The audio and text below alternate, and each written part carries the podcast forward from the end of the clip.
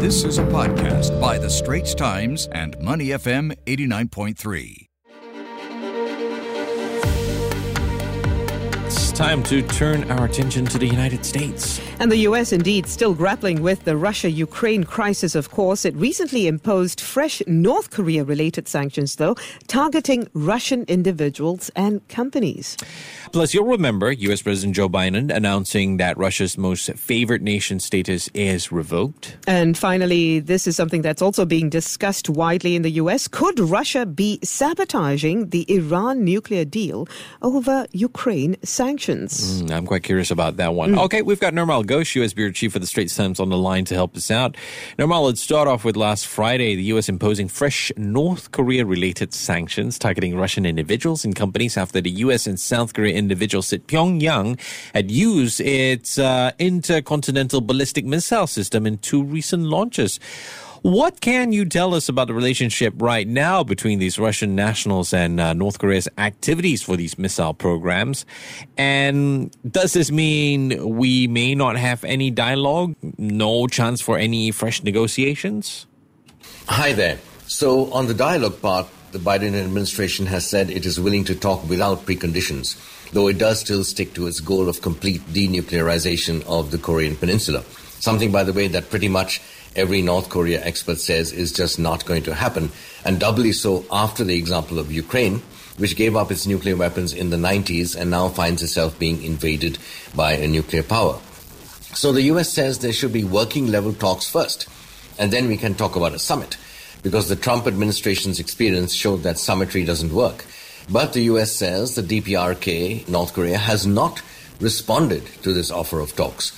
And these latest sanctions will not make much difference to that. Now, as for the sanctions themselves, they target a network of Russia based individuals and entities complicit in helping the DPRK procure components for its unlawful ballistic missile systems. That's the language used by the Treasury's Office of Foreign Assets Control, OFAC. Essentially, a North Korean procurement agent based in Vladivostok in Russia, just up the coast from North Korea, has been dealing with some Russian individuals and companies which are providing DPRK with certain components. One of these individuals is a man called Alexander Alexandrovich Chasovnikov, who, in support of the North Korean agent, apparently coordinated the purchase and transportation of various things for the DPRK government. At times, one of his companies apparently paid Russian port service fees for DPRK vessels, and Chasovnikov himself was involved, allegedly, in the coordination of a ship to ship transfer involving a DPRK vessel. Now, how critical these components are, what kind of impact this will have on the North Korean missile program, obviously it will create a problem, but to what degree we do not know, because we don't have the specific technical information. Now, Nirmal, just recently, President Joe Biden said that the group of seven industrialized nations will revoke Russia's most favored nation trade status. And they also announced a U.S. ban on Russian seafood, alcohol, and diamonds. These, of course, the latest steps to punish Moscow over its invasion of Ukraine. Talk to us about not just the symbolic significance of this move, but what it would really mean for Russia in practical terms as well. Right. So industries are busy figuring out the impact and what exactly will be covered. Some seafood, for example, is processed in another country before it comes to the US. The US imports around $1.2 billion worth of seafood from Russia annually. In the case of diamonds, around 30% of the world's rough diamonds come from Russia, and the impact of this will not be very significant as there has already been a backing away from Russian diamonds. In terms of vodka and so forth, that is not much. The US imports around $24.1 million in beverages, spirits, and vinegar annually from Russia. Most Russian branded vodkas are actually produced in other nations, Latvia, for example, Poland, for example. But cumulatively, this keeps adding up. And incidentally, Russia is accusing the West of waging economic war. So this is also not without risk as whatever happens, there will be to some extent global disruption and prices of all these items will likely go up.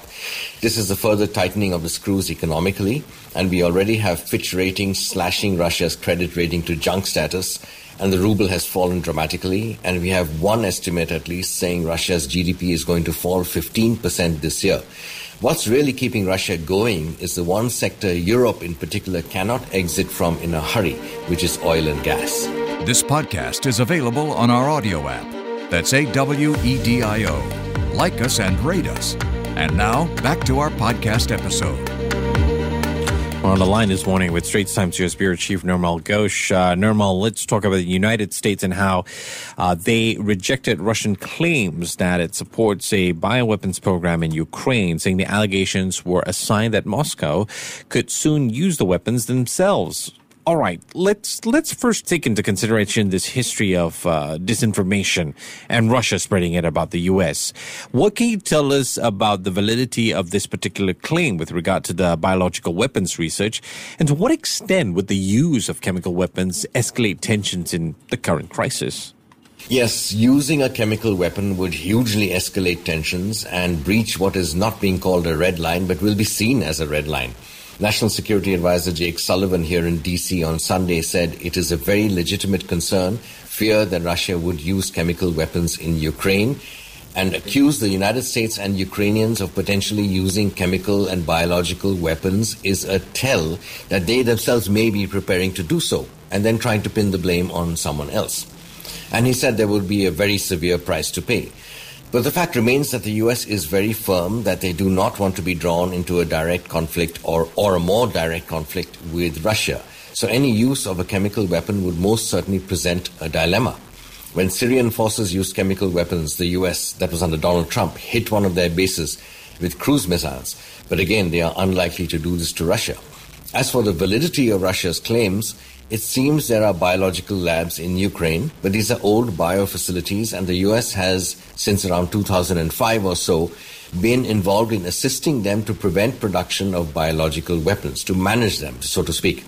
Some extreme conservative voices here in the US have been citing bits and pieces of information and misrepresenting some of it and conflating biolabs with bioweapons and saying, see, Russia is right. But no evidence has emerged that that is the case. So right now it has to be seen as a sort of gray zone propaganda war. But the fact that Russia raised it is worrisome any way you look at it. NATO Secretary General Jens Stoltenberg has also said in an interview on Sunday with the German paper Welt am Sonntag that Russia may use chemical weapons against Ukrainians and was inventing false pretexts to justify it. So a very dangerous phase indeed. Now, still on this issue, Nirmal, the U.S. said it would rush up to 200 million U.S. dollars in additional small arms, anti-tank and anti-aircraft weapons to Ukraine. This as Ukrainian officials are pleading for more equipment to defend against the heavy shelling that we're seeing being conducted by Russian forces. With President Biden authorizing nearly a billion dollars in military assistance over the past year for Ukraine, really, how much more can the U.S.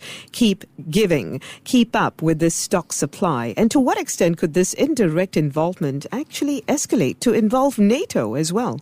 Right. So the line is becoming thinner and thinner. And we have had the Russian airstrike on a Ukrainian base that has been regularly used by NATO very close to the Poland border.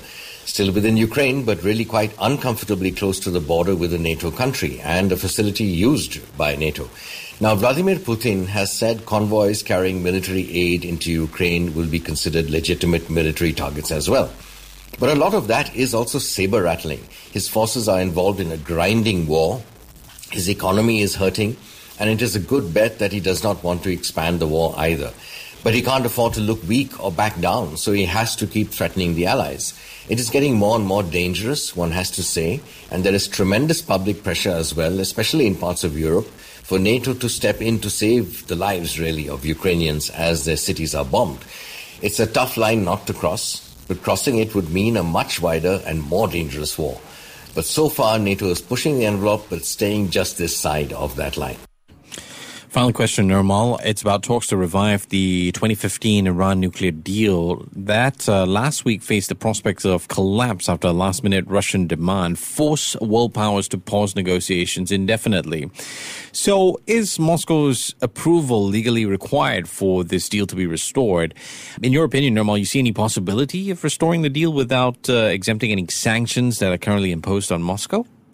From what we know as of now, the US will not negotiate exemptions for Russia. It will go ahead with the deal with Iran because its paramount objective is that Iran should not ever become a nuclear power.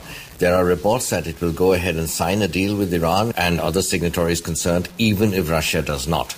And then possibly make a separate deal with Russia. So right now, I think they are looking for creative ways to do this, to get to a deal. You will notice that Iran clarified that it was not targeting the U.S. consulate in Erbil with those 12 ballistic missiles that hit the area overnight. They said they were targeting an Israeli entity. And the US also said the diplomatic building was not the intended target. So while the US takes a dim view and is saying that strike is a violation of Iraq's sovereignty, they are both trying to separate that strike from the talks. Now, having said all that, the Russian demand is a serious obstacle, and we will know possibly within a week if there is a way around it. We've been speaking with Nirmal Ghosh, U.S. Bureau Chief at the Straits Times. Thanks very much for that, Nirmal. We'll catch up with you again next week. The Asian Insider Podcast channel is also available on Apple Podcasts, Spotify, Google Podcasts, and our Awedio app. That's A W E D I O. Like us and rate us.